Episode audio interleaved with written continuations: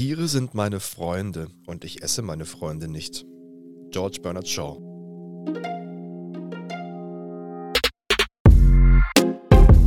Kartoffelsalat. Kulturbegriffe begreifen. Hallo. Hello. Wie geht So. es euch? Wie geht es dir, Chris? Ich bin leicht erkältet, man hört es an meiner Stimme. Klingt aber nicht schlecht. Also es ist auch so ein bisschen was ähm, Ich könnte jetzt gedämpfteres. Werbespots einsprechen immer. ah ja, stimmt. Mach mal. Ich, man darf ja keine Werbung machen. Ja, dann mach mal die mach Werbung Hier. über einfach über Frischkäse. Veganer Käse, 100% pflanzlich auf Mandelbasis mit Kräutern aus der Provence. Mm, Eigener Anbau. ab sofort im Kühlregal. naja, egal. Schön, dass ihr mit dabei seid. Schön, dass du mit dabei bist. Auch äh, obwohl du erkältet bist. Tja, aber man, man, was tut, man tut, was man kann. komplett niedergeschlagen hat. Ich bin mir ja mittlerweile wieder gut auf dem Damm. Ja. Du warst letztes Mal dran, gell? Ja, richtig. Siehst du, so wechselt sich So ab. wechselt sich's ab. Und jetzt sind wir dann auch einmal durch damit, würde ich sagen, für den Rest vom Jahr. Wenn man sich gesund ernährt, habe ich gehört, äh, könnte man ja vielleicht auch äh, gesund äh, bleiben und nicht so oft krank werden. Ja. Zum Beispiel. Hätte, hätte, Fahrradkette, Genau. sage ich dann nur. Ähm, aber das ist absolut, also du hast ja auch im Zitat schon gehabt, das Thema der heutigen Folge. Wir stellen uns heute folgende Frage: Tofu, Schnitzel oder Insekten? Wie hat sich unser Essverhalten verändert? Mit wem hast du denn für diese Folge gesprochen? Ich habe mit Lars Buback gesprochen. Das ist äh, der äh, Sprecher des äh, Bayerischen Metzgerverbands. Okay, das heißt, ich gehe mal davon aus, er ist auf jeden Fall nicht vegetarisch unterwegs. Nee. Und er sagt auch warum und er sagt auch, was er äh, an Fleisch wichtig findet und warum sich das nicht ändern wird bei ihm. Okay. Ich habe mit irgendwo schon dem Gegenpart gesprochen, auf jeden Fall. Simon Kleinert, er lebt seit 2013 vegan und schreibt gerade seine Doktorarbeit über Tierrechtsgeschichte an der Uni Kassel. Und ist seit 2016 in verschiedenen Gruppen, was Tierrechtsaktivismus Ja. angeht, unterwegs. Und ich habe mit Stefan Wahlen gesprochen. Er ist Professor für Ernährungssoziologie an der Justus-Liebig-Universität in Gießen. So, So, der kann uns das auch nochmal. was, was, was macht ein Ernährungssoziologe? Der guckt, wie sich Menschen ernähren. Ja, seine Forschungsinteressen sind jetzt Ernährungskultur und Ernährungsweisen, dann ähm, Konsum- und Ernährungssoziologie und Verbraucher- und Ernährungspolitik. Schauen wir mal, ob sich unser Essverhalten nach der Folge ändert. Da bin ich, ja, bin ich auch mal gespannt. Wie ist denn dein Essverhalten oder wie hast du früher als Kind gegessen? Was gab es Ja. da und wie isst du heute? Ich bin ja in einer äh, schwäbischen Region aufgewachsen, aber in einer schlesischen Familie. Und da, also meine Eltern sind, sind eingewandert. Und da gab es immer so ganz, ganz spezielles Essen. Kohlrouladen zum Beispiel äh, machen die an, an Weihnachten Karpfen. Ja, Erzähle ich stimmt, bei der- jeder der Gelegenheit sozusagen. Karpfen. Genau.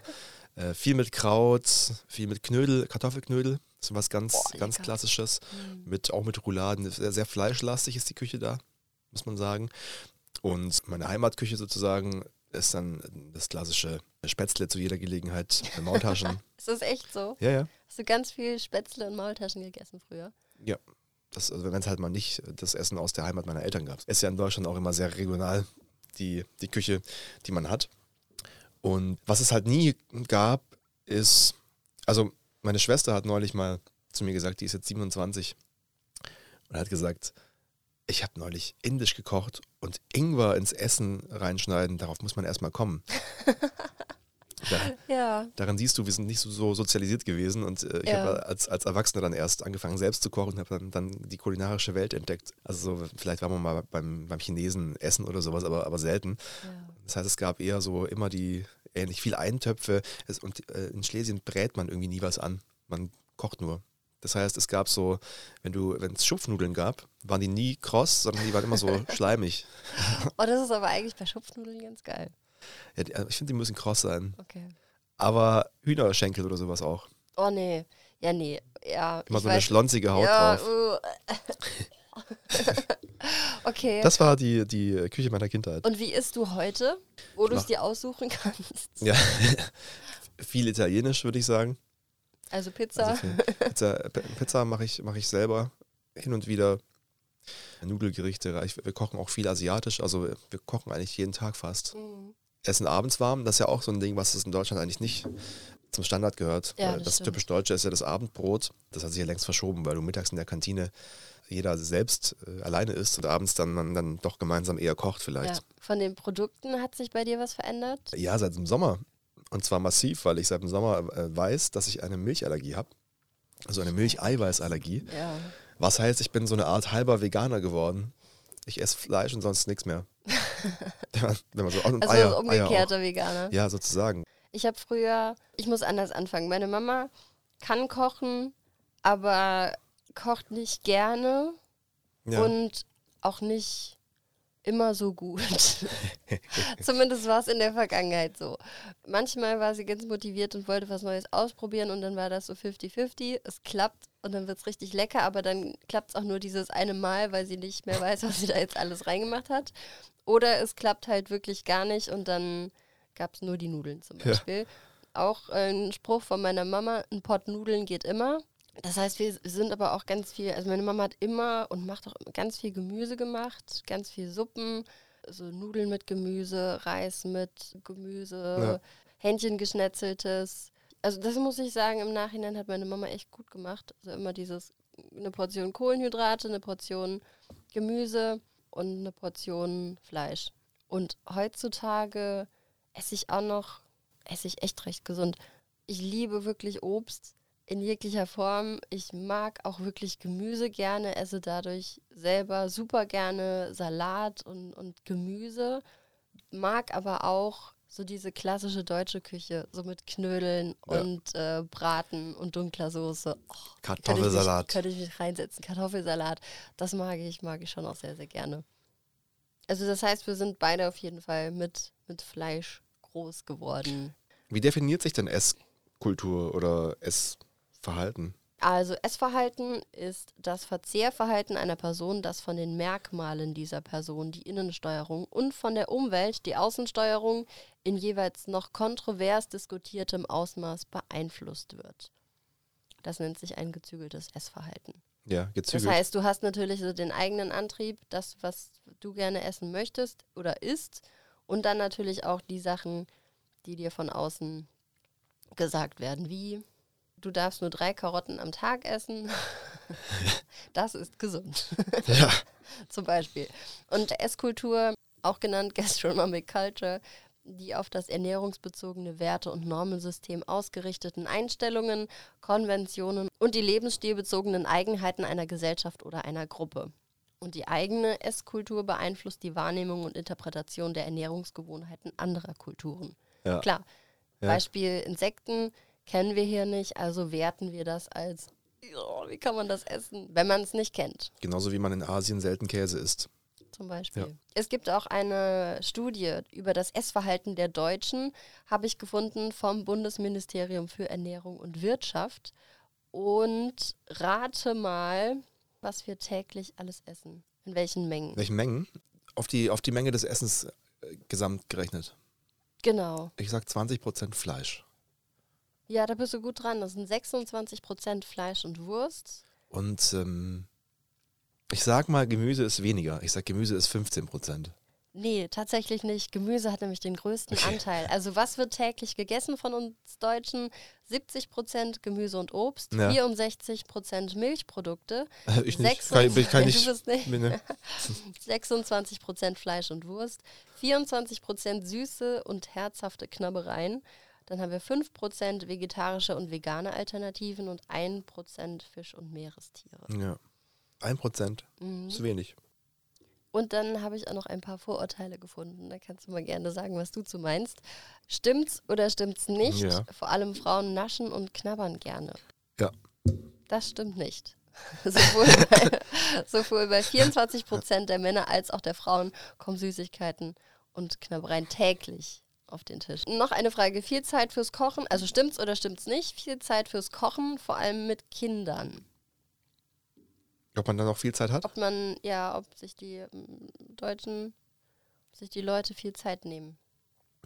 Ähm, da bin ich, glaube ich, als, als ein schlechtes Beispiel, weil ich einen sehr flexiblen Job habe. Aber wenn ich jetzt so an die 9-to-5-Kollegen denke, glaube ich, nee. Ähm, das stimmt auch, also stimmt nicht.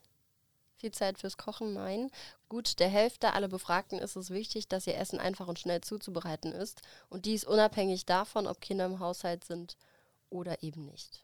Das ist ja auch Also die, die, die, die, keine Rolle. die ständige Verfügbarkeit heute. Ja, kannst dir und hier einen so Döner holen, da so ein, so ein, so ein asiatisches, was ist so Ja. eine Box. Ja, und auch so eine effiziente Gesellschaft, irgend- also Gesellschaft im, im Sinne von, es ist irgendwie permanent was zu tun, wenn man, manchmal ist mit Essen dann auch Mittel zum Zweck, glaube ich. Ja. Ähm, das dass man sich reinzwängt. Ja. Der Kaffee übrigens ist die Droge des Kapitalismus. Da gibt es ein Buch zu, dass, dass du, dass als der Kaffee nach Europa kam, hat die Industrialisierung erst Fahrt aufnehmen können, weil die Leute dann einfach. Weil alle einfach ja, waren. ja, ja. Ist wirklich so. Und dann hat sich das eben verschoben zu Essen wird weniger wichtig, wir arbeiten alle viel mehr sozusagen Ja. und ernähren uns schlechter, deswegen äh, früher gab es quasi gar kein Übergewicht. In, Das stimmt, äh, ja. in der normalen ja. Bevölkerung. Nur der Adel hatte Übergewicht, Ja. weil der sich halt ständig die Buffets reingezogen hat. Richtig. Hier ein Rehschnitzel und da ein paar Trauben oder sowas. Und für den einfachen Bürger im Mittelalter gab es vor allem nicht mal Brot, wie man denkt, me- meistens, sondern, sondern äh, Hirsebrei. Mhm. Die haben das. Getreide, Getreide als Brei angerührt. Ja, wie es nicht- Porridge. Ja, mussten sie es Heutzutage. Nicht, genau, mussten sie es nicht backen und haben sich dann einfach den Brei gemacht und haben Ja. den aber auch zu jeder Mahlzeit gegessen. Was, Meinst du, dein Interviewpartner hätte, ja, hätte nur mit Hirsebrei überlebt? Ich glaube nicht. Ich glaube nicht. Der wäre im Adel gewesen. Ganz sicher. Also, äh, äh, Lars Buback ist, äh, er ist gar kein Metzger, aber er ist der Sprecher des Metzgerverbands in äh, Bayern.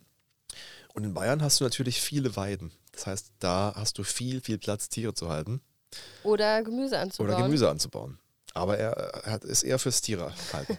Ich- Gucken wir mal.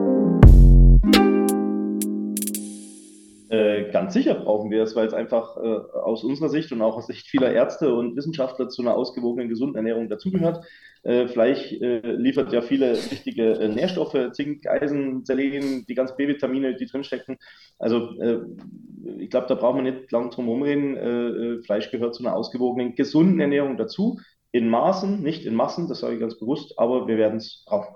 Trotzdem gibt es immer mehr Leute, die äh, sagen, für mich ist eine Ernährung ohne Fleisch äh, genauso gesund, für mich ist es besser, es ist für den Planeten besser, wenn wir uns die Massentierhaltung anschauen, wo wir uns ja, glaube ich, einig sind, dass das einfach nicht gut ist. Naja, jetzt, jetzt muss man das ja, glaube ich, mal trennen. Ja. Also, ähm, dass Leute bewusster äh, Fleisch essen äh, oder dieses Thema Fleisch bewusster angehen, das finden wir ja als Branche gut. Mhm. Ähm, äh, das Thema Massentierhaltung hast du gerade angesprochen. Ähm, äh, das wird ja aus meiner Sicht komplett, äh, also unter Massentierhaltung hat die, die, die Gesellschaft irgendwie so ein Bild im Kopf entwickelt und glaubt jetzt, dass Massentierhaltung jetzt im Prinzip bei jedem vor der Haustür stattfindet. Unser Bundesverband zum Beispiel hat fordert ja seit längerem zum Beispiel EU-weite einheitliche Standards, ja, zum Beispiel für die Tierhaltung. Ja. Also dann würden sich viele, viele Dinge auch mit Kennzeichnung und Herkunft irgendwo erübrigen. Ähm, äh, zum Thema Klimaschutz, äh, auch das so ein, so ein, so ein in Anführungsstrichen ja Mythos. Ja, ein, ein Rind äh, äh, stößt natürlich CO2, also Methan äh, aus, aber ähm, äh, es geht ja natürlich darum, in welcher Region der Welt werden Rinder unter welchen Bedingungen gehalten. Ja? Und ich sage mal jetzt, so ein heimisches Rind wird jetzt wahrscheinlich auf den Klimawandel, wenn es da auf der Weide steht oder im Stall, jetzt nicht unbedingt den, den, den Wahnsinnseinfluss haben. Ähm, dann sollte man vielleicht anfangen, äh, die Kreuzfahrtschiffe im Hamburger Hafen mal zu hinterfragen. Ja? Also jetzt, ich will den Ball gar nicht weiterspielen, ich sage halt einfach nur, dass die Verhältnismäßigkeit dieser Diskussion in Deutschland so ein bisschen aus meiner Sicht in eine falsche Richtung geht. Zum Thema Alternativen. Ähm, also uns gehen die Argumente nicht aus, um Fleisch zu essen. Nochmal, wir freuen uns, wenn es bewusster getan wird. Wir freuen uns, wenn man, wenn man bewusst sagt, okay, zweimal die Woche, vielleicht dreimal. Ich selber esse auch nicht jeden Tag Fleisch, ja, muss auch nicht sein. Ähm, zum Thema Alternativen, das wollen wir gar nicht wegdiskutieren. Äh, da gibt es gute Sachen. Also ich bin jetzt zwar Vertreter des Metzger-Fleischerhandwerks, äh, Ja. ähm, aber äh, ich habe auch schon äh, wirklich Dinge gegessen, Ersatzprodukte, äh, die tatsächlich, die waren, die waren gut. Das gebe ich auch offen ehrlich zu, ja. Und deswegen sage ich, äh, der Mix wird es machen. Was glaubst du oder was glaubt ihr bei euch im Verband, wohin sich alles entwickeln wird? Also wo werden wir in, sage ich mal, 20 Jahren stehen? Werden wir vielleicht ähm, nur noch einmal die Woche äh, Fleisch essen, auch die Leute, die das äh, jeden Tag machen, auch wenn es nicht gut ist, es gibt, es gibt die ja, ja, da brauchen wir nicht drum rumreden. Werden die sich überzeugen lassen? Werdet ihr irgendwas verändern? Naja, ähm, auch da mehrere Faktoren, die wir, glaube ich, beachten müssen. Also erstmal ähm, glaube ich nicht, dass wir zu einem Volk von Veganern werden. Wenn du dir heute anschaust, wir haben 90 Prozent in der Bevölkerung, die Fleisch und Wurst essen, mhm. äh, in unterschiedlichster Menge äh, pro Woche. Ne? Der eine bloß einmal, äh, der andere als Flexitarier vielleicht nur hin und wieder, ja. Äh, manche täglich, ja, das ist jetzt auch nicht unbedingt so das, was, was wir befürworten. Wir freuen uns natürlich über jeden Kunden, aber das muss doch jeder selber entscheiden. Ja. Also diese, diese Art Bevormundungspolitik äh, oder, oder Umerziehungspolitik, das finde ich immer ein bisschen kritisch. Ähm, die Bevölkerung äh, kann selber entscheiden, oder was sie essen möchte und was nicht. Ähm, äh, dass sich das ein bisschen immer mehr hin zu Ersatzprodukten entwickelt, ja, das wird sicherlich ein Markt sein. Äh, der eine Rolle spielt. Deswegen beschäftigen sich auch von uns teilweise Betriebe damit, da Teilsortimente sozusagen anzubieten. Ähm, auch das wird es geben. Ähm, es wird aber nicht zum Schwerpunkt äh, aus meiner Sicht in einer Metzgerei werden, weil wir werden jetzt keinen Veganer dazu bewegen, in eine Metzgerei zu gehen und dort einzukaufen. Ähm, äh, wollen wir auch gar nicht, aber wir wollen auch niemanden jetzt irgendwie vorschreiben, was er zu essen hat. Äh, umgekehrt würden wir uns halt wünschen, dass es nicht so arg verteufelt wird, wie es eben jetzt gemacht wird. Könnt ihr auch was dafür tun, dass man die Leute wegkriegt von dieser, dieser, äh, wir gehen jetzt zum Aldi und kaufen uns da unser Fleisch? Da kann man wahrscheinlich, das sind dann die Hände gebunden, denke ich mal, oder? Ja, nochmal, das, also schau dir heute Umfragen an, geh, geh, raus auf die Straße und mach eine Umfrage zum Thema Tierschutz oder, oder Transportwege oder irgendwas. Da werden dir 99 Prozent der Leute sagen, also ist mir wichtig und äh, um Gottes Willen, äh, ne, verstehst du, wie ich meine? Mhm, also mhm, ja, ich Wert drauf, auch beim Kaufen. Äh, und die gleichen Leute fahren fünf Minuten später äh, zu irgendeinem Billigheimer, ich sage gar keinen Namen, ja. äh, und versuchen dort sozusagen noch das günstigste Sonderangebot zu kriegen. Ähm, äh, ich nehme wahr und das, das nehmen wir auch positiv wahr, wie gesagt, dass so ein bisschen Umdenken in der Gesellschaft eben stattfindet. Das ist in Ordnung, ja. Wir müssen aufpassen, dass wir es nicht äh, zu arg verteufeln, so wie unser Bundesminister, der keine äh, Gelegenheit auslässt, äh, zu betonen, dass man sich nur vegetarisch oder vegan ernähren kann. Also da spielt Fleisch überhaupt keine Rolle. Das finde ich sehr, sehr schade, äh, äh, weil er ja für unsere Branche zuständig ist, genauso wie er für die Landwirtschaft zuständig ist. Und das eine hängt am anderen. Es heißt aber für mich, wenn ich, wenn ich jetzt äh, schaue, dass, dass es schön wäre, wenn die Leute eher beim, beim Metzger einkaufen, dann ähm, muss man festhalten, dass, dass die bewusste Ernährung auch von Fleisch ein Luxusgut ist leider heutzutage, oder? Naja, man muss sich mal bewusst machen, dass ein Tier für dieses äh, Stück Fleisch, welches auch immer es ist, sein Leben gegeben hat. Ja? Mhm. Also äh, wir sollten schon dankbar dafür sein und das nicht als, wie ich es vorhin gesagt habe, als Ramschprodukt ansehen. Ne? Das sollte jedem bewusst sein. Es ist ja ganz, ganz im Trend jetzt, dass, dass äh, Insekten ähm, auch, es gibt, was ist jetzt Mehlwürmer, Würmer sind glaube ich jetzt äh, neuerdings auch. Mehlwürmer, äh, Heimchen, Heimchen genau. Kreide. Da gibt es, gibt es Burger. Burger zum Beispiel und ich habe noch keinen probiert. Ich weiß auch nicht, ob ich es will, aber äh, wie steht ihr dazu? Ja, also ich habe selber mal ein Insekt gegessen, ich habe es probiert, ich glaube, es ist eine, eine, Kopfsache. Es ist ja auch nichts Neues. Ja? Dieses Thema Insekten in Lebensmitteln äh, ist ja breit getreten worden jetzt äh, durch die Zulassung jetzt von zwei neuen Insektenarten, die ja. verarbeitet werden dürfen. Ähm, ob jetzt als Mehl oder wie auch immer, das ist, sei jetzt mal dahingestellt. Ähm, äh, also es ist nichts Neues. Insekten sind ein mega Proteinlieferant, das ist kein, kein Geheimnis. Gerade im Sportbereich oder so wird das sicherlich irgendwie eine Rolle spielen. Äh, und es wird auch eine Rolle spielen bei der Ernährung der Weltbevölkerung. Ja? Ähm, äh, das, das ist so. Wir wachsen wie die Weltmeister, also unsere Bevölkerung, und wir müssen sie irgendwie alle satt. Ähm, äh, dass es jetzt das Thema Fleisch irgendwie ablösen wird, nochmal, wir haben es versucht, äh, äh, online mit ein bisschen Humor zu nehmen und haben gesagt, versucht doch mal aus so einer Grille ein T-Bone Steak rauszuschneiden. Ähm, wirklich, wir haben es versucht mit Humor zu nehmen. Ja, das ist uns ja auch dann schlecht ausgelegt worden. Es könnte eine Rolle spielen in gewissen Bereichen, wird jetzt aber nicht unseren, unseren, unsere Fleischproduktion oder sowas in den Betrieben ersetzen.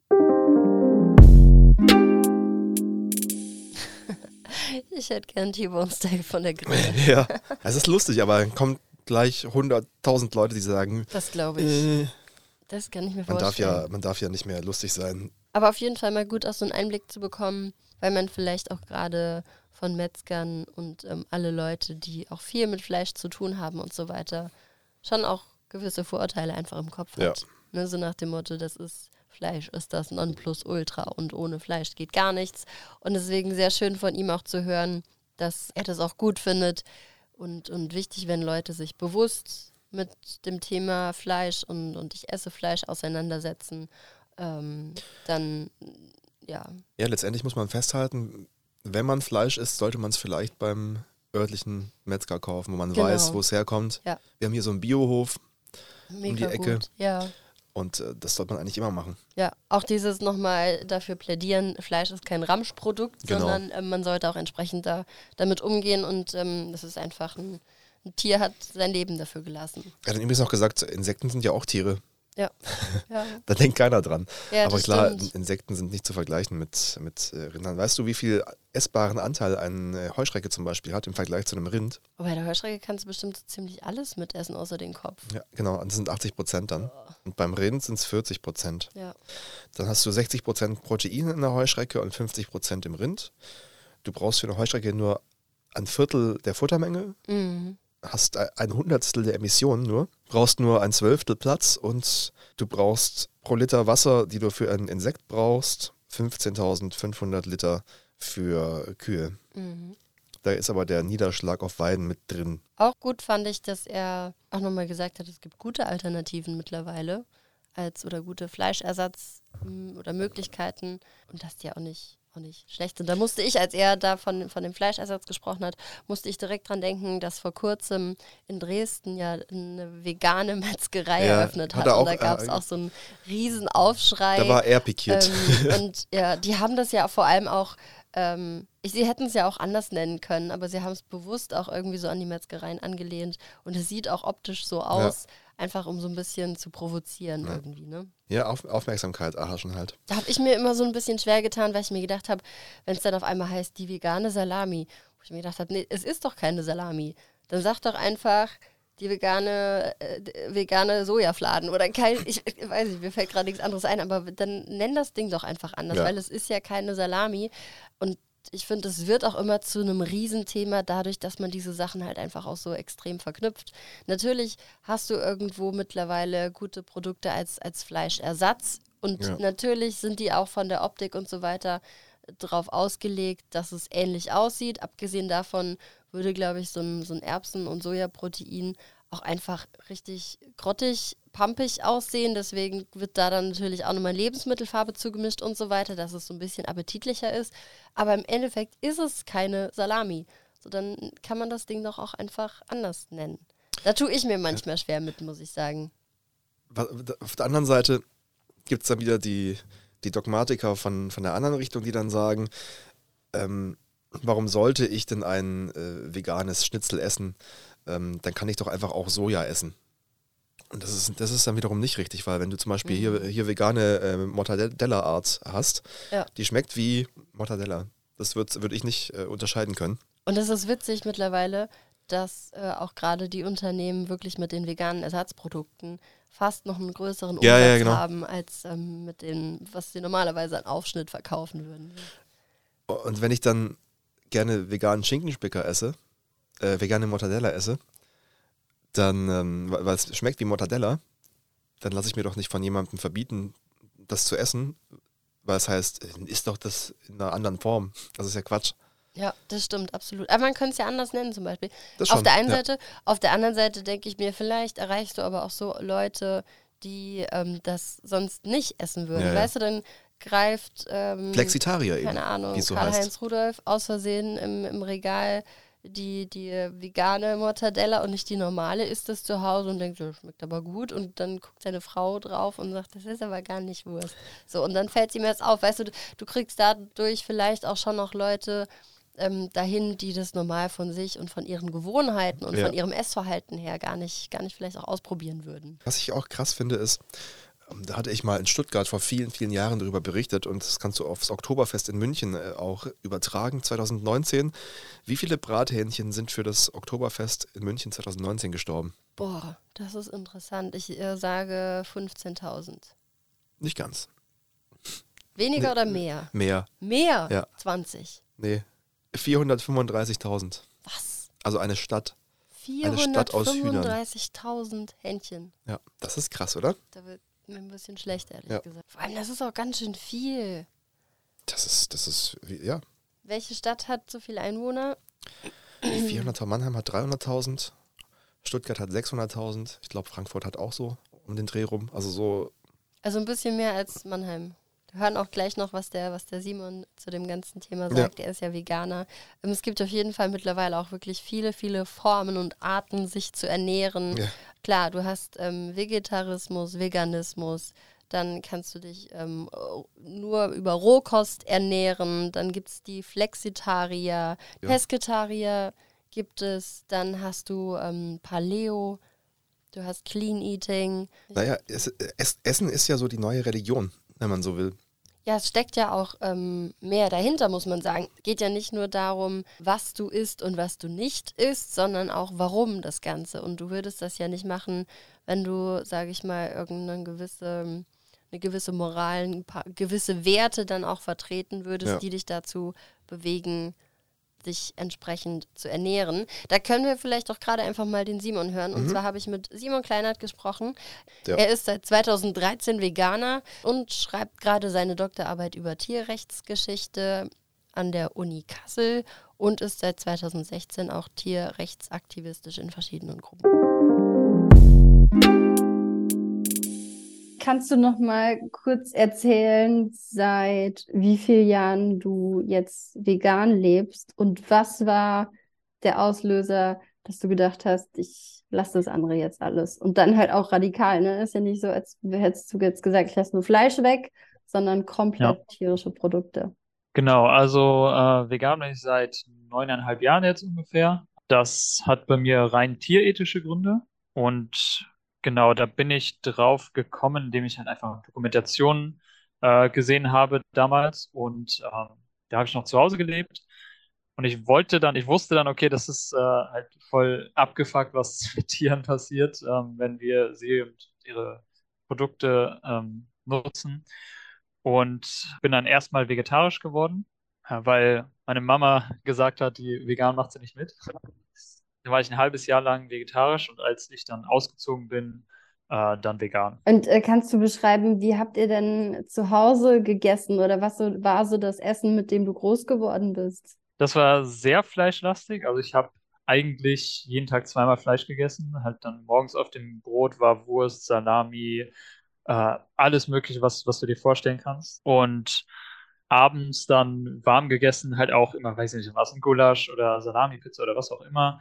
Ähm, und wenn es halt nicht Fleisch war, dann war es halt sonstiges Tierprodukt. Müsli mit ähm, Kuhmilch oder dann halt, weiß ich nicht, überbackene Nudeln. Irgendwas war halt, auf jeden Fall, so ziemlich habe ich dreimal am Tag mindestens tierische Produkte gegessen. Wie war die Umstellung für dich von, also erstmal, dass du, dass du dann gar kein Fleisch auch mehr gegessen hast? Hast du das vermisst oder war das, ist dir das schwer gefallen vielleicht auch? Ja, also das Ding war, weil ich halt wirklich relativ viel Fleisch gegessen habe und den Geschmack auch ähm, immer mochte, habe ich einfach viel auf äh, Alternativprodukte zurückgegriffen, was ich auch heute noch mache, weil der Geschmack halt nicht das Problem ist, so für mich, sondern halt eben die, die, die ethischen Konsequenzen, die damit verbunden sind. Deswegen ist es halt so, dass ich immer gerne halt zum Beispiel, im Prinzip mein, mein Essen heute sieht auch ganz genauso aus, nur halt mit veganen Produkten. Ich schmier mir dann halt die vegane Salami drauf, äh, ja. die vegane Diona so zum Beispiel.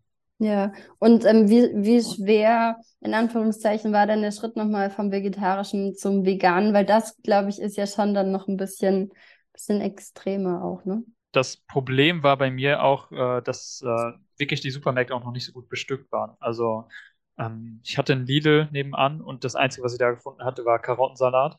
Ähm, in der Unimensa gab es dann irgendwie so einen veganen Eintopf, das war im Prinzip Reste mit Wasser und ähm, das war das, was mich den ersten Monat so über Wasser, hm, Wortwitz, äh, gehalten hat. Ähm, aber es ist natürlich keine vollwertige Ernährung. Da musste ich erst ähm, ein bisschen schauen, in andere Läden gehen, gucken, was die da so haben. Und da war, also war schon kein leichter Schritt dann so für mich in der Umstellung, was denke ich heute viel leichter ist, weil du halt überall die deklarierten Produkte hast. In, in jedem Supermarkt findest du eigentlich, was du brauchst heute, Milchalternativen etc. Wie ist das denn, wenn du jetzt heutzutage zu deiner Family nach Hause gehst zum Essen? Ist es dann so, dass die, dass deine Mama mit den Augen rollt, weil sie sich denkt, oh, jetzt ist der Junge kein Fleisch mehr oder, oder irgendwie jetzt äh, ist der gar nichts mehr außer äh, Brot und Marmelade. Ist Marmelade? Ich weiß gar nicht. Gelatine, hm, ne? Ja. Äh, Aber gibt es auch viele Veganer. ähm, ja, das, das war, glaube ich, so die, die ursprüngliche Reaktion, aber das ist total schnell komplett umgeschlagen. Also mittlerweile ist es so, dass meine Mama zum Beispiel ähm, mir immer ganz stolz zeigt und erzählt, guck mal hier, ich habe das noch gefunden. Hier kennst du schon, hier, das sind so vegane Hacksteaks. Hast du die schon mal probiert? Die habe ich auch Das mal probiert. cool. Und jetzt ähm, ist es immer so äh, quasi, weiß ich nicht, so, so, so, ein Erleb so eine Erlebnisreise, wenn ich nach Hause gehe, weil halt einfach äh, ein, ein, ein Batzen an neuen Produkten auf mich wartet, die meine Mama unbedingt möchte, dass ich die probiere. Für, für alle, die sagen, okay, ich ähm, möchte das in Angriff nehmen, ich möchte jetzt auch vegan sein. Was ist dein, dein Tipp Nummer eins, ähm, wie man das am besten macht und angeht?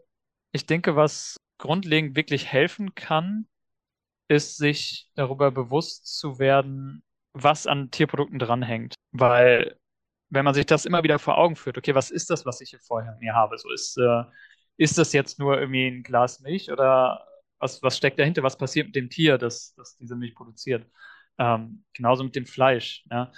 Dann ist das, glaube ich, eine, eine Motivation, die, die einen natürlich beschäftigt, aber die einem halt auch ähm, die, den, den nötigen Drang vielleicht irgendwie dazu auch gibt. Aber das ist natürlich auf so einer gedanklichen Ebene, auf so einer rein praktischen Ebene, würde ich sagen, ausprobieren. Ähm, schauen, was, was schmeckt dir gut. Ähm, wenn du zum Beispiel ein riesen Salami-Fan bist, probier dich mal durch ein paar vegane Salamis durch. Die schmecken alle unterschiedlich, je nach Marke. Da sind garantiert richtig geile dabei und kannst du Stück für Stück machen. Wenn, wenn, wenn du sagst, ey, diese Salami schmeckt mir, dann nehme ich jetzt nur noch die. Wenn ich merke, oh, Sojamilch finde ich eklig, ich probiere mal Hafer, oh, Mandelmilch ist ja lecker, dann kann ich ja die nehmen. Das kann man halt Stück für Stück, äh, kann man sich das äh, ersetzen und rausfinden, was einem gut schmeckt. Und so kann ich, denke ich, äh, sagen, dass äh, alle irgendwie auf ihre Kosten kommen.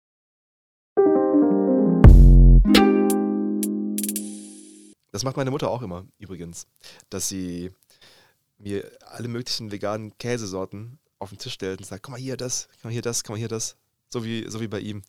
Ja, es ist ja eigentlich der, der Idealfall, dass man da auch so von der Familie irgendwie Unterstützung Ja. bekommt und so weiter. Weil hätte ja auch sein können, dass es ähm, echt verpönt ist oder, oder da dann auch gar kein Verständnis für, für da ist, dass man jetzt seine, seine Ernährungsart und Weise auf einmal ändert. Und ähm, was ich bei ihm auch, der macht das ja wirklich aus, aus moralischer, Ja. ähm, ethischer Überzeugung. Und das ist ja auch so ein bisschen oder ist eigentlich der beste Beweis dafür, dass man auch in seiner, in seinem Essverhalten, in seiner Esskultur irgendwo Werte und, und Moral Leben, vermittelt ja. bekommt. Und dann hat man später die Möglichkeit, okay, finde ich das nach wie vor noch für richtig oder entscheide ich mich anders und ändere dann ähm, meine Ernährung. Und, und das äußert sich, weißt du, dann hast du so einen sozialen Faktor, der sich dann aber einfach in, in was ganz Banalem niederschlägt, in dem Falle in der Ernährung. Das, das sind ja so, äh, das ist ja, steht, ja- steht ja nicht still. Nee, Das- das, ist auch permanent, Ja. permanent im Wandel, wie wir Ja. gleich noch hören werden. Kurzer Spoiler. Ich, ich bin gespannt. Lass uns kurz noch auf die verrücktesten Essgewohnheiten der Welt schauen. oh ja. Es sind, naja, vielleicht sind sie nicht verrückt, aber sie sind besonders, sagen wir mal so. Ist es eklig besonders oder besonders besonders? Also ich habe ein paar eklige Delikatessen gefunden Ja, und ein paar nicht eklige, aber witzige Essgewohnheiten. okay. Und zwar, je nachdem, wo du hinkommst, kann es entweder als positiv oder un unhöflich hö- höflich gelten, wenn du den Teller komplett leer putzt. In Japan und Indien wird es als Ehrung des Gastgebers empfunden und zeigt, wie gut dir das Essen geschmeckt hat. Wenn du ist- was überlässt. Nee, wenn du es auf Ach so, Das ist aber aufisst. nicht überall so. In China wertet man es eher als Geste, dass der Gastgeber nicht ausreichend gekocht hat und das Essen nicht genug war. Ah, ja, stimmt. Davon habe ich auch schon gehört, dass es dann so nach dem Motto, ja, ich hätte auf jeden Fall noch mehr essen können. Ja. In Korea wird es als äußerst unhöflich empfunden, sich alleine einen Drink einzuschenken. Die richtige Etikette ist es, darauf zu warten, bis es jemand für dich tut und man fragt höflich nach einem Schluck. Okay. Ist nachvollziehbar in Gesellschaft, aber wenn ich jetzt, aber wenn ich jetzt alleine zu Hause bin, Tja. warte ich nicht gerne darauf, dass mir jemand was zu trinken einschenkt. Und mit den Händen essen ist in vielen Kulturen des Nahen Ostens weit verbreitet, aber nicht ohne Regeln. Tatsächlich ist die rechte Hand für den Umgang mit Lebensmitteln reserviert und das Greifen mit der linken Hand wird als Beleidigung für den Koch oder Gastgeber angesehen. Krass, okay. Aber so weißt du halt auch, okay, die, die, die rechte Hand ist die saubere, in Anführungszeichen. Ne? Genau, Genau. Und verrückte Delikatessen habe ich auch mal äh, mich so umgehört. Kennst du tausendjährige Eier? Boah, ja, habe ich schon mal von gehört und, und auch so halb ausgebrütete Eier. Ja, fermentierte, so die sind dann Oh. schwarz und schmecken nach totem Fisch sozusagen. Oh, hast du mal in die Richtung was probiert? Nee, das krasseste, was ich gegessen habe, war Raupen halt. Ja. in äh, Südafrika, in Johannesburg, Okay. was nicht schlecht war. Waren die frittiert? ja, Okay, dann waren die ja wenigstens. haben geschmeckt nach ba wie Bacon. Wenn Kannst du froh sein, dass die, dass die nicht so gekocht haben wie deine Mama in dem Moment. Ugh. Das wäre so ein bisschen labbriger gewesen. Hier äh, in, äh, auf Sardinien, Casumarzu, ist ein Käse, der in dem Maden leben. Und was isst man alles mit? Ja. Die Maden äh, lassen den Käse reifen. Ja, das kann ich nachvollziehen. Aber ich würde die Maden auf meinem Teller dann vorher doch erst beten, bitte. Bohren das halt alles durch. Auszusteigen. ja, das ist schwierig. Dann habe ich, muss ich nochmal kurz äh, schreiben. Vor allem, ich finde es witzig, was wir hier als extrem eklig und, und unangenehm empfinden, ist halt wirklich eine Delikatesse. Das heißt, das ist sowas wie äh, hier bei uns irgendeine krasse, abgefahrene Praline meinetwegen mit Blattgold obendrauf. So, das ist, sind Delikatessen. Crazy. Letztes seltsames Gericht ist äh, Tiet Kang aus Vietnam, das aus rohem Schweine- oder Entenblut hergestellt wird. Das frische Blut wird zunächst mit Hilfe von fermentierter Fischsoße ungerinnbar gemacht. Neben Brühe werden noch verschiedene Gewürze, Kräuter, Erdnüsse und gekochtes Fleisch beigegeben und das Ganze gekühlt. Tiet Kang wird als Kaltgericht gegessen. Also quasi Gazpacho, Da aber wird es mir echt an. Ich habe wirklich Gänsehaut gerade. Das ist eklig. Für mich ist das. Ich bin aber empfindlich. man kann übrigens dran sterben, weil oft in Schweineblut äh, Streptokokken drin sind. Oh, auch schön. Das ist dann wie wenn du den, ähm, ah, wie heißt der, wie, den japanischen Kugelfisch isst, Ja, genau. ähm, als Sushi roh und dich einfach darauf verlassen musst, dass der Koch schon weiß, wie er das macht, damit das nicht giftig ist und du nicht in wenigen Sekunden, nachdem du es gegessen hast, verrecken wirst. Genau. Da bin ich, Muss man wollen. da lob, ohne Witz, da lobe ich mir einfach überbackenen Käse. Das Einzige, was passieren kann, du verbrennst dir den Mund.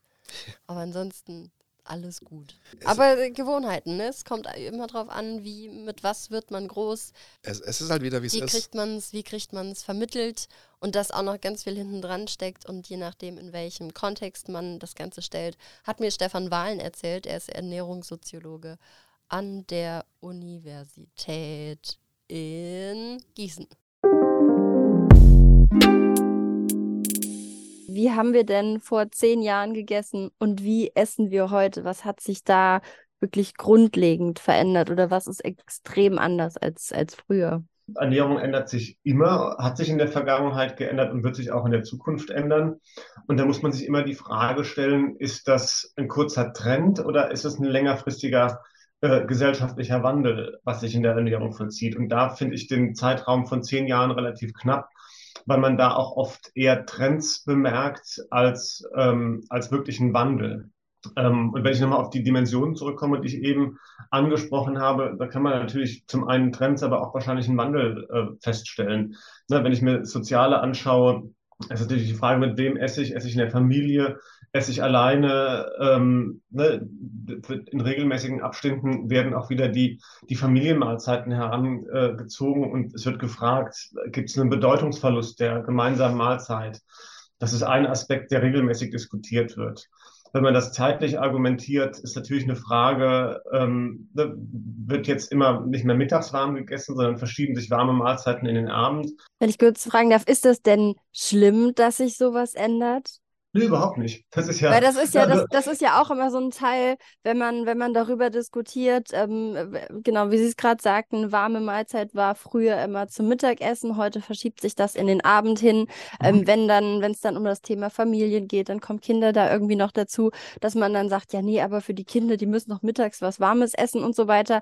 Ist, also deswegen die Frage, ist das denn schlimm? Nee, überhaupt nicht. Aber man muss sich dessen bewusst werden, dass es nicht schlimm ist. Und ähm, es wird aber trotzdem, und da komme ich wieder auf das Politische oder beziehungsweise auch teilweise auf das Moralische zu sprechen, weil Ernährung dann auch oft herangezogen wird, um ne, zum Beispiel die Familienmahlzeit propagiert ja durchaus auch ein sehr konservatives Weltbild, mhm. äh, wo man dann sagt, die, ne, im, im, klassischen Sinne, ähm, man denkt zwar, dass man darüber hinweg ist, aber trotzdem die Strukturdaten sagen da was anderes dass man im klassischen Sinne die Mutter und Hausfrau bereitet die, die Familienmahlzeit zu, wenn die Kinder nach der Schule nach Hause kommen. Ne, und dass dann da auch, wenn man sich auf die Familienmahlzeit beschränkt, äh, dass da durchaus auch Konnotationen mitschwenken, was als gut und was als schlecht erachtet wird. Ja, ähm, und das ist natürlich auch spannend zu analysieren und herauszuarbeiten, dass es um mehr geht aus, als nur die Nahrungsaufnahme, sondern dass da teilweise auch ja andere Ideen mit verbunden sind. Und wie, wie essen wir denn tatsächlich heute? Also man sieht schon, ähm, ne, und ich würde das nicht auf die letzten zehn Jahre zurück äh, beschränken, sondern da geht man eher auf Jahrzehnte, weil da kann man wirklich einen Trend fest, äh, festmachen. Ähm, wenn man zum Beispiel sieht, dass man ähm, in den letzten Jahren hat die Debatte rund ums Fleisch zugenommen, um das mal an einem Beispiel festzumachen, das kann man aber auch an anderen Beispielen fest, äh, festmachen. Fleisch hat noch immer eine, eine, eine relativ große kulturelle Bedeutung. Ähm, und man sieht da, dass es da äh, Trends gibt. Ähm, zum Beispiel Anfang der 2000er hatten wir eine BSE-Krise und da ist der Fleischkonsum natürlich eingebrochen. Das war dann ein Trend. Aber man hat gesehen, ähm, nach ein paar Jahren hat sich der Konsum wieder auf dem gleichen Vorkrisenniveau eingefunden. Von daher, wenn ich mir jetzt anschaue, dass wir, ich denke, Anfang der 2000er haben wir rund 60 Kilogramm Fleisch gegessen. 2011 ist es nochmal angestiegen auf fast 63 Kilo. Und in den letzten zehn Jahren hat es nochmal abgenommen auf 55 Kilo pro Kopf pro Jahr. Okay. Ähm, aber das ist dann der gesamte Fleischkonsum. Und da kann man natürlich auch nochmal weiter reinzoomen und sagen, okay, wie sieht es denn aus? Wie verteilt sich das auf die verschiedenen Fleischsorten? Und da kann man sehen, dass ähm, trotz einer leichten Abnahme im Rindfleisch ist ungefähr gleich geblieben. Ähm, was vor allen Dingen abgenommen hat, ist Schweinefleisch. Was aber zugenommen hat, ist Geflügelfleisch. Na, also da muss man immer wieder in, in, in, die Details reinschauen. Und das ist da schwer zu sagen, ob äh, das eine jetzt mehr oder weniger ist. Und einen anderen Trend, den man natürlich auch noch erkennen kann in den letzten Jahren, und auch das nicht auf die letzten zehn Jahre, sondern auf die letzten Jahrzehnte eher festgemacht, es gibt natürlich auch immer mehr Produkte, vor, vorgefertigte Produkte, Fertigprodukte, die natürlich zugenommen haben, weil die zum einen suggerieren, dass es einfacher ist, Lebensmittel zuzubereiten. Aber auf der anderen Seite ist es natürlich auch eine Produktions, äh, ein Produktionsaspekt, der damit reinspielt. Das heißt, dass die Fertigprodukte wahrscheinlich günstig zu produzieren sind und dass natürlich auch da die Lebensmittelindustrie einen höheren Gewinn abschöpfen kann. Genau das finde ich bei dem, bei den ähm, veganen Produkten, die es mittlerweile wirklich äh, zuhauf auch gibt, finde ich, finde ich ganz interessant, weil wenn man dann überlegt, das ist ja ein relativ kurzer Zeitraum, in mhm. dem sich das wirklich etabliert hat. Oder ist es dann so, dass man sich gesellschaftlich noch rechtfertigen muss? Also vegan und vegetarische Ernährung ist natürlich auch ein Trend der letzten Jahre ähm, und das ist aber eigentlich auch gar nichts Neues. Ne? Wenn man sich zurück anschaut, ich war äh, letztes oder vorletztes, vor ein paar Jahren auf einer Tagung und ähm, eine Kollegin gesprochen, die hat sich Veganismus oder Vegetarismus aus einer historischen Perspektive angeschaut. Und das ist, das ist durchaus auch in Wellen passiert, dass vor 150 Jahren es auch da schon mal eine Gesundheitsbestrebung gab, um zu sagen, wir verzichten auf, äh, auf, auf tierische Produkte. Ähm, aber wo Sie darauf hingewiesen haben, vegan und vegetarisch ist durchaus ähm, ein Phänomen, was eher in städtischen ähm, Gruppierungen zu finden ist. Ich denke, wenn Sie da äh, in, in, ländliche Gebiete gehen, da sieht es schon wieder ein bisschen anders aus. Um meine also, Oma zu zitieren, die zu meinem Bruder, der Vegetarier ist, sagt, ja, das bisschen Speck in der Suppe ist ja kein Fleisch. Und die kommt vom Land. Also. Ne, also, es ist, es ist ein, also zum einen hat man natürlich eine räumliche Differenzierung, aber auch eine soziale Differenzierung. Also wir wissen äh, aus der Forschung zu ähm, zum Beispiel nachhaltigen ökologischen Produkten, dass es durchaus ein Phänomen ist, das eher angesiedelt ist bei Menschen, die ein höheres ähm, Bildungsniveau haben und ein höheres Einkommen. Und ich denke auch, dass die, äh, der Trend zu vegan, vegetarisch bei der jüngeren Generation momentan äh, sehr beliebt ist. Und da kommt dann auch noch, natürlich nochmal die, die Generationenfrage mit rein. Ähm, wir wissen von anderen Beispielen, dass sich die, äh, die, die, die, auch die Ernährungsmuster durchaus traditionalisieren, je älter man wird. Das heißt, wenn zum Beispiel das erste Kind geboren wird, ähm, ne, und neuer, äh, eine neue Familie sich gründet, dass da durchaus auch nochmal Veränderungen und Traditionalis Traditionalisierungen stattfinden. Ähm, von daher, ich wage es nicht in die Zukunft zu schauen und zu sagen, wie alle die jungen Menschen, die sich heute vegan oder vegetarisch ernähren, ob sie das in zehn Jahren immer noch tun. Ähm, was meinen Sie zu dem Sprichwort, du bist, was du isst?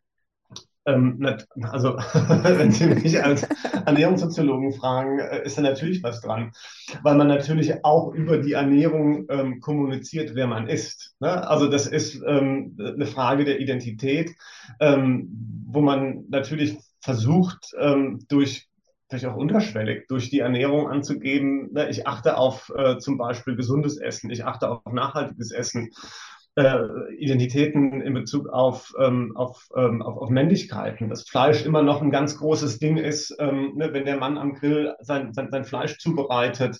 Ähm, das kann man natürlich nicht abstreiten. Und dass man da natürlich auch nach außen kommuniziert und auch die gesellschaftliche Zugehörigkeit zu bestimmten Gruppen kommuniziert nach außen. Ja, ja, der Mann, am, der Mann am Grill. Das, das Klischee. Ich habe Feuer gemacht. Oh. so. ja. Wildschwein draufgeschmissen. Asterix und Obelix. Aber ist das Geil. alles nur ein Trend? Das fand ich einen interessanten Gedanken, weil sich so viel immer äh, verändert hat im Laufe der Jahrhunderte, auch in der Esskultur. Ja, vor allem, dass das Ganze so wellenförmig stattgefunden hat, dass man sich, vielleicht mögen die Gründe dahinter andere gewesen sein, aber dann hat man sich mal eine Zeit lang auch schon, wobei da hat er auch gesagt, ähm, es ging da um, um das Tierwohl. Ja. Ähm, aber auch wenn du überlegst, früher war Fleisch eher ein Statussymbol ähm, und, und man hatte, ja, Fleisch war, war teuer, war wertvoll, deswegen hat man da nicht so viel gegessen und ähm, das ging dann immer so wellenförmig, dann wieder ein bisschen mehr. Und aktuell sind wir, glaube ich, auch, oder leben wir im Moment in einer Zeit, Gesellschaft, die sehr ernährungsbewusst ist, auf jeden Fall. Ja, und trotzdem wirst du die Wurst nicht loskriegen, weil die äh, in Deutschland Kulturgut ist. Ob man das jetzt gut oder schlecht findet. Ich, ich war mal im Bratwurstmuseum in äh, Thüringen. Gibt's, gibt's da wirklich, weil, weil die Thüringer Bratwurst zum Beispiel dort so ein großes Ding ist, genauso wie Ja. die Rostbratwurst in Franken. Ja, es ist dann klar, Essen ein Stück weit als ähm, Kulturgut, als Identität oder beziehungsweise etwas, ähm, über das man natürlich, wie er es gesagt hat, auch sagen kann, wer, wer man ist, im wahrsten Sinne des Wortes. ja, ja, du bist, was du isst, finde ich mal sehr lustig. bist, ich bin eine Pizza. Ich bin, ich wäre gern Knödel. Oh, ein guter Spitzname für dich. Knödel? Knödel, hey, Knödel. Nein. Ich kannte mal ähm, zwei Mädels, die eine war so ein bisschen äh, kräftiger, die andere war lang und dürr und die haben sich äh, Bolle und Stecken genannt gegenseitig. Das ist Bis ins cool. Erwachsenenalter. Und was hast du noch mitgenommen? Dass Veganer und Vegetarier vor allem im ländlichen Raum nicht zu finden sind. Das fand ich auch interessant. Das, ja, und dass es halt natürlich auch irgendwo was mit ähm, Bildungsniveau zu tun hat. Genau. Bildung.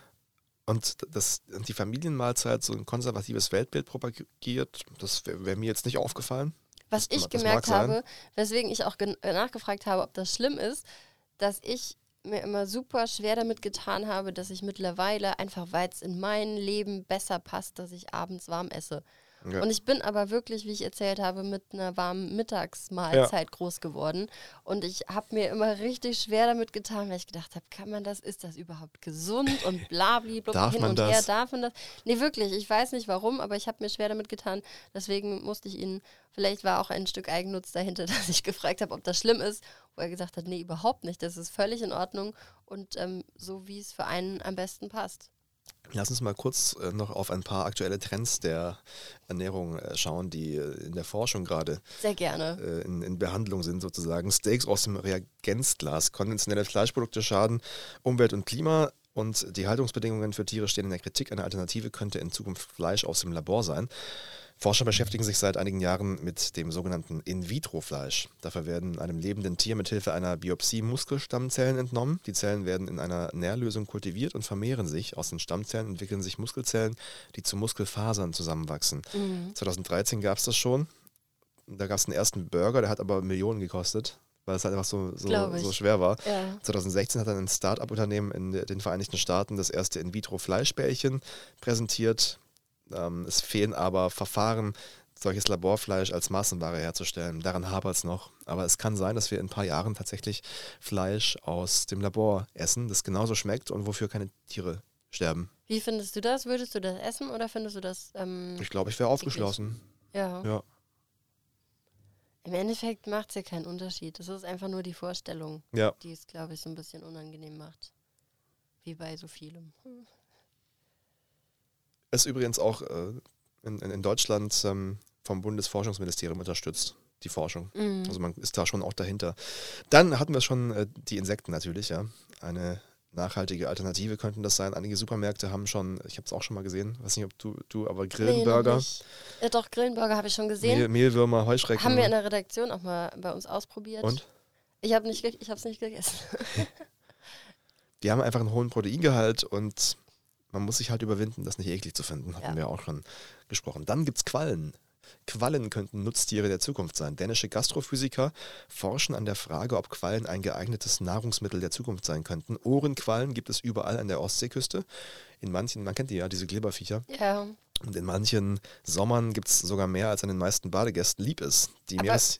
Entschuldigung. Ja, Aber als was kann man die dann essen? Wird das dann sowas wie Gummibärchen? das kommt jetzt. Die, die, Gummibärchenersatz. Ähm, die Meerestiere bestehen fast zu 98 Prozent aus Wasser, enthalten keinen Zucker und kein Fett und kaum Kalorien. Naturbelassen sind sie allerdings eher ungenießbar, weil sie sehr schleimig und wabbelig sind. Beim Ko- Kochen würden sich Quallen einfach auflösen. Getrocknet zerfallen sie zu Pulver. Die Forscher entziehen den Glibbertieren mit Alkohol Wasser, ohne ihre Struktur zu zerstören. Zwei Tage werden die Quallen eingeweicht und dann getrocknet. Das Ergebnis sind Quallenchips, die durch Frittieren noch knuspriger werden. Sterneköche haben schon Interesse angemeldet. Aha, aber sind die Quallen dann vorher auch schon tot? Ja, aber es ist halt, die sind ja so, wenn die aus dem Wasser rausholst, gehen die ja ersticken, ersticken ja quasi. Mhm. Aber hat halt keine Nährwerte. Na, und dann Ja, gibt's noch. wer, wer wird ja in so einen healthy Lifestyle Oh yeah. reinpa reinpassen? Hattest du heute schon eine Packung Qualenchips? Wird erstmal ein Smoothie getrunken Qualensmoothie, oh ja. Abend Qualensmu- Quallenschmutzi. Qual. Äh, Kräuter aus dem. Minigewächshaus ist das letzte. Bei einem Berliner Start-up-Unternehmen wachsen Kräuter, Gemüse und Salate nicht mehr auf dem Feld, sondern in Mini-Gewächshäusern, die direkt im Supermarkt oder Restaurant stehen. Inmitten der Stadt ohne weite Transportwege, ohne großen Flächenverbrauch und unter ökologischen Gesichtspunkten. Die Pflanzen bekommen bestimmte Nährstoffe, wenig Wasser und gedeihen unter künstlichem Licht. Chemische Pflanzenschutzmittel seien nicht nötig, betonen die Betreiber, die bereits mehrere Lebensmittelmärkte mit ihren Geräten beliefern. Das habe ich aber auch schon gesehen, muss ich sagen. Und das finde ich, finde ich richtig gut. Ja, allein Kräuter. Du hast halt frische Kräuter, nimmst du dir in der Schale da aus dem, aus dem Kühlregal Ja. mit. Du weißt, das ist frisch. Es gibt ja dann auch so wirklich, so, ja, wie du es gesagt hast, so Mini-Gemüsesorten, die da irgendwie gezüchtet werden. Warum nicht? Solange wir nicht ich gut. Solange wir nicht Soylent Grün essen müssen. Kennst du das Soylent Grün?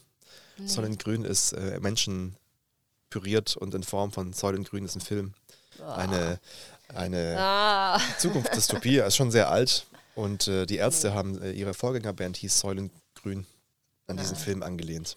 dann Tja. bin ich doch eher bei, Mein veganer, veganer Streich, bei dem äh, veganen Streichkäse. Dingsbums, 100% pflanzlich aus Mandel. Finde ich gut. Super. Ja, super.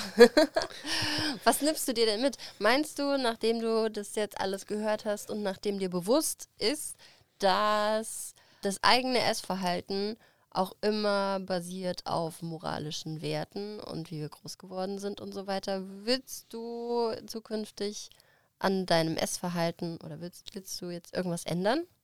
Ich glaube, ändern nicht, aber vielleicht ich kann, auch, kann ja auch nicht viel ändern. Allein gesundheitsbedingt. aber ich, aber ich kann, ähm, ich glaube, ich werde nochmal bewusster drauf schauen, auch, ob ich jetzt heute Abend Hackfleisch in die Soße machen muss oder ob es auch was anderes tut. Vegane Sojaschnitzel zum Beispiel.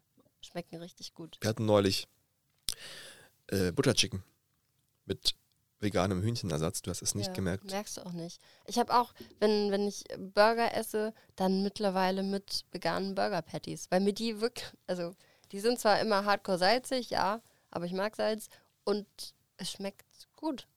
So Ja. schmeckt gut und ich glaube, ich werde auch in Zukunft. Erstens mal muss ich mir keinen Stress mehr machen, dass ich abends warm esse, was ich richtig gut finde. Und einfach auch nochmal mehr drauf achten. Und wenn Fleisch, dann wirklich bewusst und ähm, ja, Ja. Go, go for Gemüse. Ich glaube, Gemüsebur äh, Ge- Gemüseburger. Ich glaube, Insektenburger brauche ich nicht. Mhm. Aber ich bin gern dazu bereit, meinen Beitrag zu leisten, dass wir noch ein paar Jährchen auf diesem Planeten bleiben. Also fängst du jetzt an, Heuschrecken zu züchten, Ja, genau. unter anderem. Nächste Woche wird hier äh, ein anderer Kollege übernehmen, weil ich dann keine Zeit mehr ich habe keine Zeit mehr. Ich bin im Heuschrecken-Business. Ich habe quasi eine Heuschreckenfirma, werde ich machen. Heuschreckenfirma. Kapitalismus pur. Ja, dann sitzt du Kaffee trinkend vor deiner Heuschreckenplantage. so einem Schaukelstuhl Zum Schaukelstuhl. und so einem äh, kleinen Zirp, zirp, Grashalm zirp, und einen. Strohhut. Schlecht. Ich hoffe, ihr konntet auf jeden Fall auch ein wenig was mitnehmen und ähm, seid euch eurer Ernährung vielleicht jetzt auch einfach nochmal bewusst. Ich glaube, wir müssen so ganz ja, krasse, natürlich gibt es viele, viele Sachen, die auch immer irgendwo Trend sind. Und das ist ja auch nichts Schlechtes. Ja. Und ich glaube, wenn jemand für sich einfach überlegt, was schmeckt mir, was kann ich denn auch für mich im Alltag umsetzen, dann ähm, ja, ist da die Ernährung auch immer was ganz Individuelles. Und solange man sich auch bewusst ist, woher, wie, wo was kommt, ist natürlich umso besser. Und ähm, ja, ich hoffe auch, ihr konntet was mitnehmen. In diesem Sinne hören Okay. wir uns in zwei Wochen wieder. Wir spielen aber noch Schnick, Schnack, Schnuck Wenn es wieder heißt, achso, ja. Schnick, Schnack, Schnuck. Ich habe verloren. Wie langweilig. Langweilig. Nein, Chris, du darfst für die nächste Folge Gut. ein Zitat raussuchen. Mach ich Ich statt. glaube, du trinkst bei jetzt noch einen Kaffee, bevor du mir hier einschläfst. Ja, Die Nacht war kurz. die Nacht war kurz. Und dann hören wir uns ganz bald wieder. Schön, dass ihr mit dabei wart. Ja, Dankeschön. Nebengeräusch. Danke, macht's gut. Tschüss. Kartoffelsalat. Kulturbegriffe begreifen. Eine Produktion des Saarländischen Rundfunks.